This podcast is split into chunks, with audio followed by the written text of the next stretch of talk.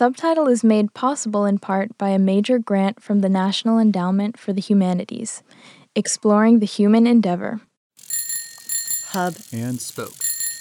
Audio Collective. Okay, first today, a warning. This episode will contain some rude words. Not very rude, but, you know, potty humor. And it starts right now. Poo poo. Winnie Pooh. With a poo poo. That's my old pal Nina Porzuki and her two year old son Boris. He's learning to talk.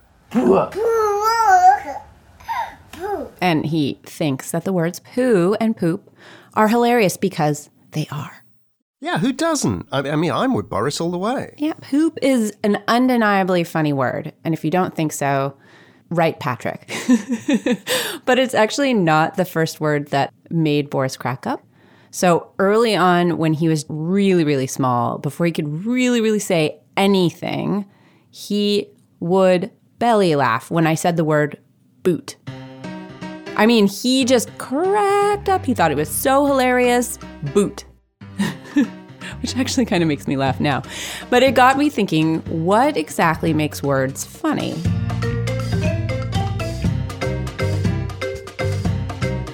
From Quiet Juice and the Linguistic Society of America, this is Subtitle Stories about languages and the people who speak them. I'm Patrick Cox. In this episode, Beyond Poop. What's the nature of a funny word? Can we ever know?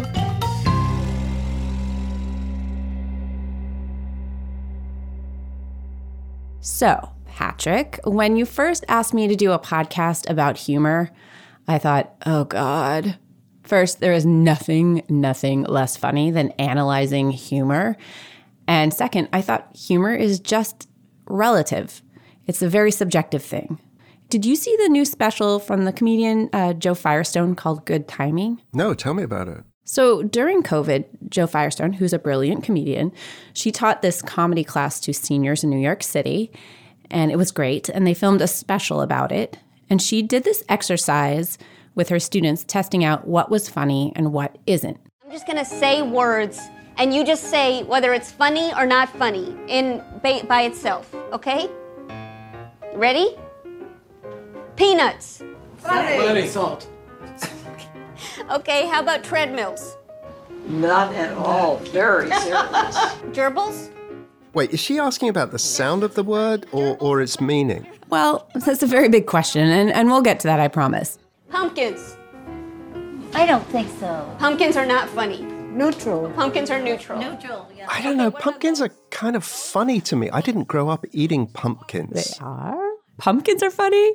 Yeah, they sound funny too. Pumpkins. See, humor, it just all seems rather subjective, no?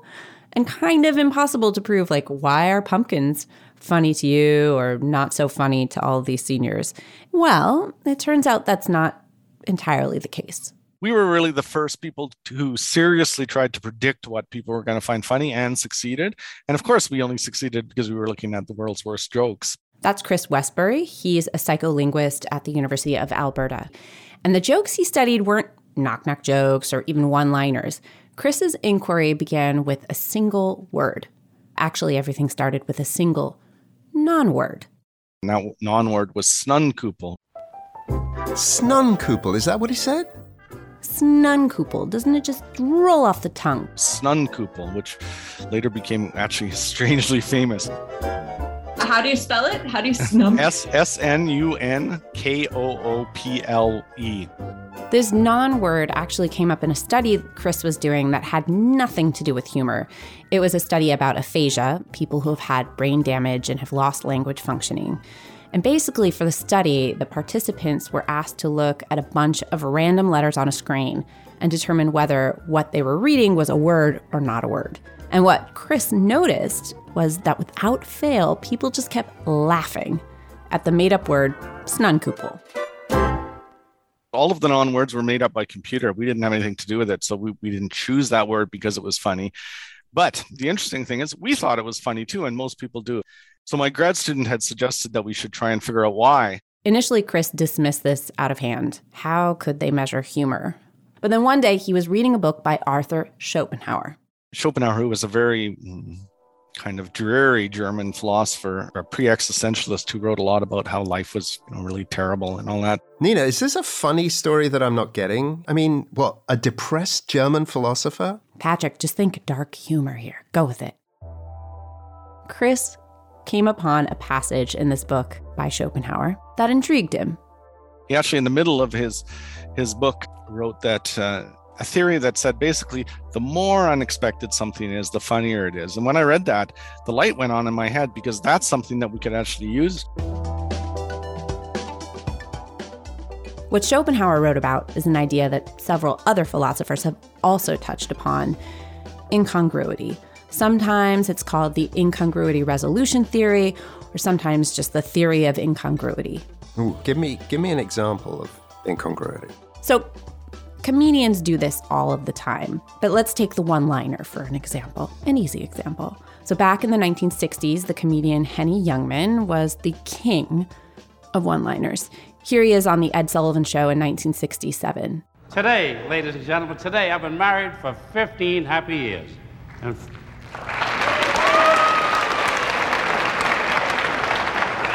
Fifteen out of thirty-nine isn't bad. All right, all right. So it's an old style joke that isn't super funny in 2022, but it is a great example of incongruity. He sort of flips your expectations there. Cicero wrote, The most common kind of joke is when we expect one thing and another is said, in which case our own disappointed expectation makes us laugh. Cicero, the Roman philosopher, of course. I just want to emphasize here, Patrick, though, that this is not a panacea. Incongruity is not always funny, of course. But what Chris realized when that light bulb went off when he was reading Schopenhauer is that he could measure incongruity to see whether it truly does correlate to humor. We measure how incongruous the word is by doing statistics. So in his first paper, he just looked at non words like. S- that snun snun thing. Snun Snunkoople. Yeah, well, funny enough, he actually doesn't test Snun Snunkoople, but he did test a corpus of made up computer generated non words. We just started mathematically looking at them and we found out that we could explain which non words people found funny based on basically the probability of the letters in the word is essentially what it comes down I, to. I, wait a minute. I don't understand what that means. The probability of the letters in the word. Well, what he's saying here is it just the more unusual the combination of the letters, the more unexpected. The more incongruous it is, the weirder the word is, the funnier people find it with some constraints. If you make a really stupid word that has like no vowels in it or something, people don't find it funny. So there's there's something in there. But if you make a, a reasonable word that's made up of unusual letters and sounds, the more unusual the letters and sounds are, the funnier people find it. Okay, I have to ask you this again now. Is he taking the sounds into consideration? Were the study participants judging the humor of these non words by looking at the words or just hearing them? Or, or both? Actually, participants were just reading these made up words, so sound doesn't come into play. But as you heard, Chris created a statistical model that was pretty good at predicting what people would read was funny. So he decided to take his research one step further and create a model for actual words in English. More on that after the break.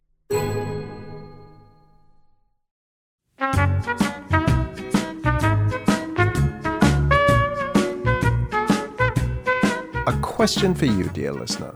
Have you subscribed yet to Subtitles newsletter? If not, please consider doing it. Every other week, you'll find a fun and informative little missive in your inbox.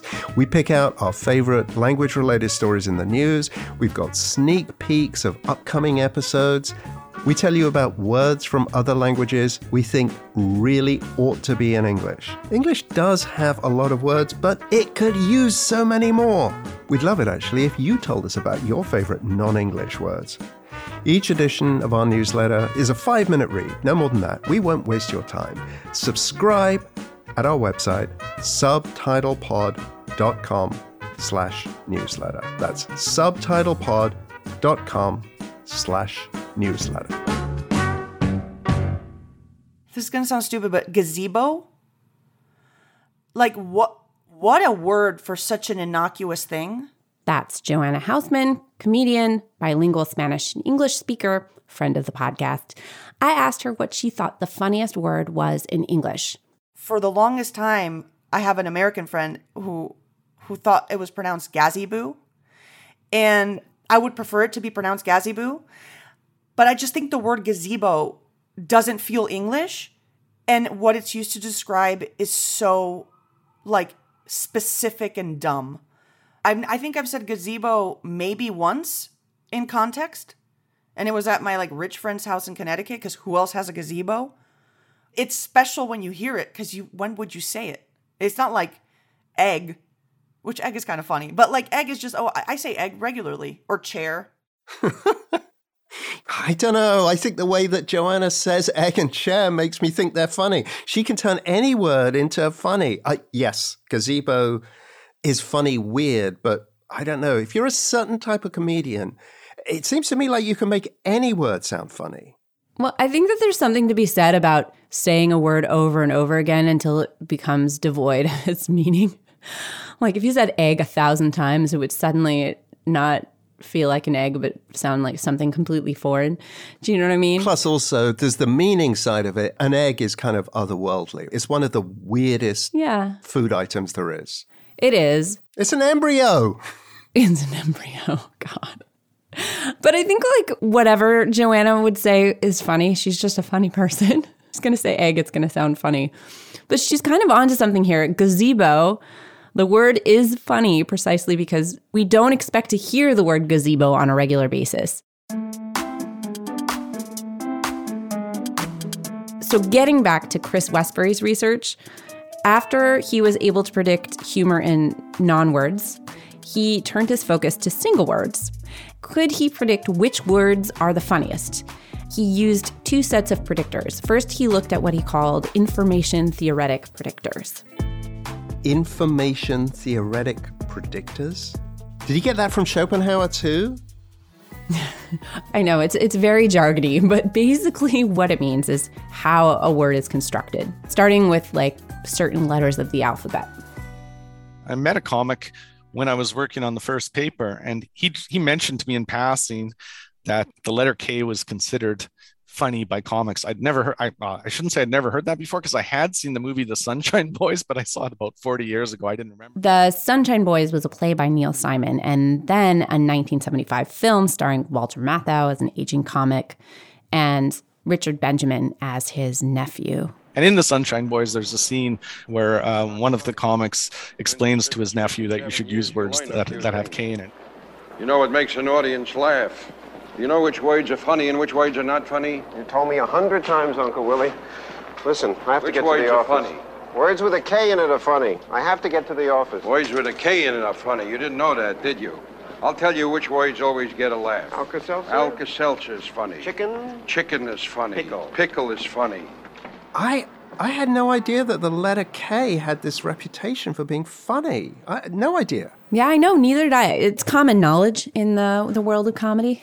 I don't know if it's common knowledge, but I, I hadn't heard that either.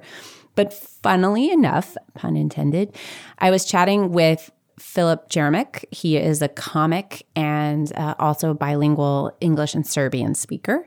And he told me that the funniest Serbian word he knows, according to him, is kikiriki.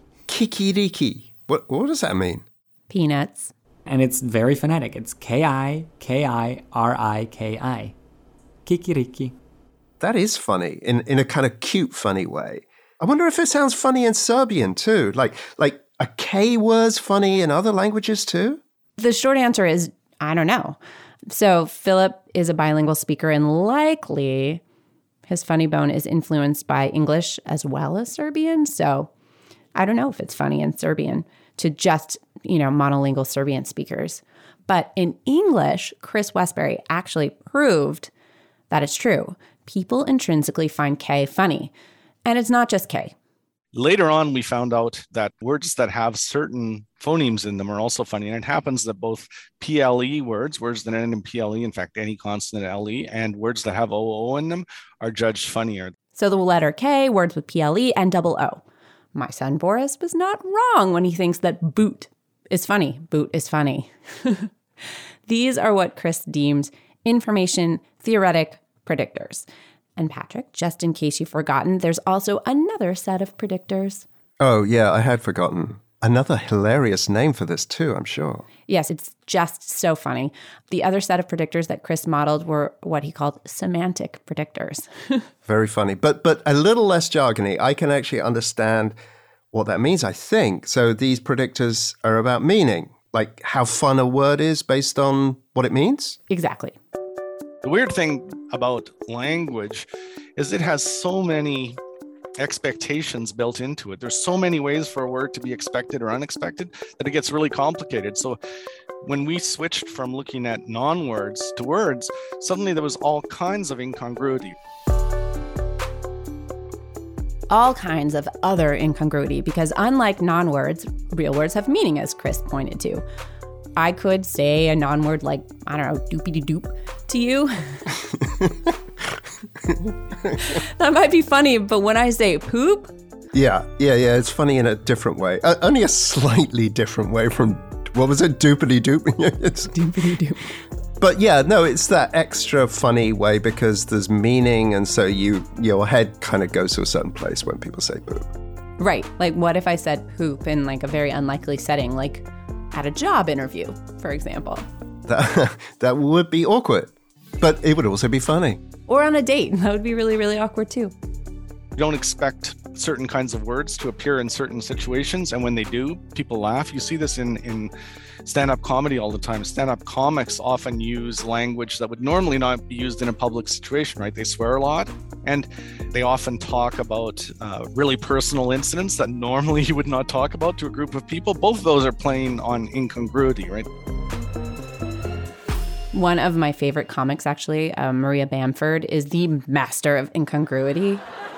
Well, this is my anxiety song, and I'll leave you with this. Uh, if I keep the ice cube trays filled, no one will die. As long as I clench my fists at odd intervals, then the darkness within me won't force me to do anything inappropriately violent or sexual at dinner parties. As long as I keep humming a tune. See what she does there? See what she does there? She's singing about anxiety, murder, like you name it. Yeah, it's it's like almost like a meta semantic incongruity because and oh there I go with some jargon of my own because right well she's she's blurting out all of these personal and inappropriate thoughts in Right. front of an audience of, of strangers presumably and she's telling that audience about how she tries not to blurt out those same thoughts in other settings. I mean, wow. Yeah. I mean, she's singing them, so there's something like added there. I love her. She's so great.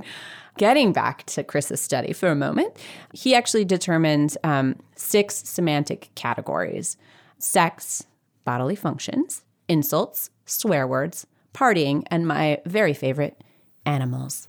those categories were we made them up by observation and then we quantified them in a way that would be very tedious to explain and you probably don't want to know but we actually can tell how far away each word is from those categories we have these really nice computational models that allow us to do that So he actually applied his nice computational model to a corpus of over 45,000 words. 45,000 words. That's so many. Okay, out of those 45,000, what is the very funniest word? Oh gosh, I'm sorry to disappoint you, Patrick, but there's actually not just one front runner.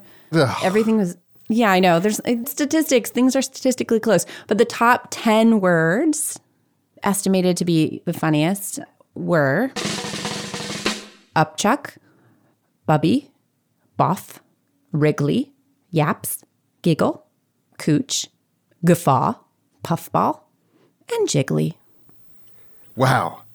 I said them like so seriously. I, I yeah, no, I'm really struggling with those as the top What jiggly isn't 10 funny funniest for you? words. I, Uh, yeah, jiggly is really funny. Puffball, very funny. yeah, puffball's funny. You're right. right. Puffball is really funny. I mean, boff. I don't even know what that means, but it looks funny. Anyway, so Chris, he actually created a list of more than 200 of the funniest words, um, according to his research. Do you have any favorites among that larger list? Of course I do, Patrick. So I guess my favorite would be snogging. And to be honest, I don't even know what it really means, but it just looks and sounds really funny. Snogging. Well, I do know what snogging means. Yeah, no, it's totally cute sounding. But I do know what it means, and I, I can't really divorce my knowledge of what it means from the sound of it. I think the semantics kind of trumps the sound for me. So, what does it mean? It means kissing, and it's something Aw. you learn when you're quite young. And you just use the word, I, at least I, growing up, just used the word snogging. I think, oh, at least until I was about 20. So, like, basically my entire childhood. So, you can't snog as an adult? It's like a kid kissing, like teenager kind of kissing kind of deal? No snogging as an adult? Yeah, no, You I think. you- snogging anymore? no, you just talk about other people snogging. You you wouldn't say to somebody. You're snickering about other people's snogging? That's right. You you wouldn't say to your romantic partner, "Oh, let's have a snog." It just that doesn't sound good. It sounds so sweet. It does sound so sweet. This I'm just like, let's have a snog with some eggnog. I don't know. Like- No, no, it's horrible. It's the double G that gets me. It's a really cute looking word. But you know, the thing is, Patrick, let's just be honest here. Poop is just the funniest word. I mean, Boris is not wrong. Poop is just super funny. You just wanted to say poop more than any other word on this podcast, right? Oh, totally. Totally. Yeah, I'm probably with you and Boris. It's probably the best of the lot. Poop is funny. Moving on, you know, Chris Westbury, he did go on to study funny word pairs. So we went from non words to words, and then he was like, ah, I'll test out some funny word pairs. And he liked to uh, present his research to different audiences and get their reactions to word pairs like cocky cooch i think it is again i don't know if you can say it on your podcast but i started dissecting the many reasons why cocky cooch is is funny and the audience started cracking up not because cocky cooch is so funny but but it was hilarious to see someone break down the 10 reasons why cocky cooch is is incongruous so they were laughing at me not with me by the time i was finished Yeah, that's that's actually Chris. He was actually presenting his research at a local bar for a nerd night. He's he's a pretty funny guy. And what he found in his research was that just by adding one more word to the mix, things got extraordinarily complicated. He was much, much less successful at predicting which word pairs would be the funniest. And once you have two words, you have to double all of the properties of each word. Plus, you have to th- think about the properties that are about the combination of the two words. And it's really, really complicated. The short answer incongruity is complicated, and thank God. Yes, indeed, because otherwise it's it's a bit worrying, right? To imagine that humor can just simply be predicted by computational models. I mean, what what's to stop someone who may not be a genuine comedian at all just you know drawing on just a list of funny words and and trying to make people laugh? Well, I don't think somebody who's not funny could ever just draw on a word and make people laugh. There's there's magic in comedy that remains unstudied or maybe unstudyable. Humor is still very much in the realm of the mysterious. And even Chris would agree with that. The scientific study of humor, as I've done it, is not destroying humor, but showing why humor is going to remain outside of the range of uh, scientific study because there's just too many ways that we can violate incongruity. There's too many ways to be funny. We did quantify humor, but in quantifying it, we also showed it's really, really getting complicated, even when you're telling really stupid, terrible jokes.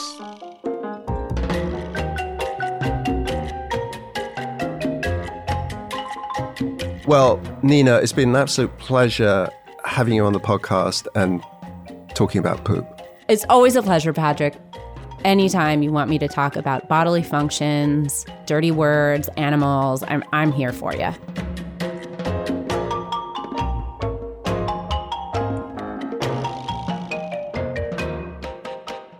Many thanks to Nina Porzuki. She'll be back soon with another episode, another take on humor and language. Tina Toby is our sound designer. Alison Shao manages our newsletter and social media. Thanks also to Joanna Hausmann, who's a great supporter of the podcast, and more to the point, a truly funny comedian. And thanks, as always, to Alison Reed and everyone at the Linguistic Society of America. A quick note on Arthur Schopenhauer, that depressed German philosopher. I confess 100% ignorance here, if you haven't already guessed. I have never read a word he wrote. But like a lot of people my age and background, I do know that Schopenhauer made the German team in the Philosopher's Football match. That's a Monty Python sketch. He played alongside Hegel and Wittgenstein against Greece and it stars Plato, Aristotle, and Socrates. Had the Romans fielded a team, I'm certain Cicero would have been in goal, and he'd have kept a clean sheet. I'll post a link so you can see all of that silliness. I'll also post a link to Chris Westbury's study of funny words. Those links will be in the show notes and also at our digital home, subtitlepod.com. Subtitle is a member of the Hub and Spoke Podcast Collective. We're a bunch of podcasters dedicated to telling stories about stuff that you're not going to come across in most other places. Here's one of the other Hub and Spoke podcasts, Soonish. Host Wade Roush brings you stories and conversations about technology with an eye on the future and how we might improve it if we weren't so dumb and petty. That's my editorial aside, that last bit. Wade is less jaded than me. I loved the recent Soonish episode about time zones. I can't quite figure out why I loved it so much. Maybe because it's scientifically rigorous and lyrical at the same time. It's also full of info and history that I had no idea about, and it tells a wonderful story. There's more about Soonish and all of the Hub and Spoke podcasts at hubspokeaudio.org. That's it for this podcast. Please rate and review Subtitle wherever you listen. It's great to get feedback, and those ratings and reviews help others find us.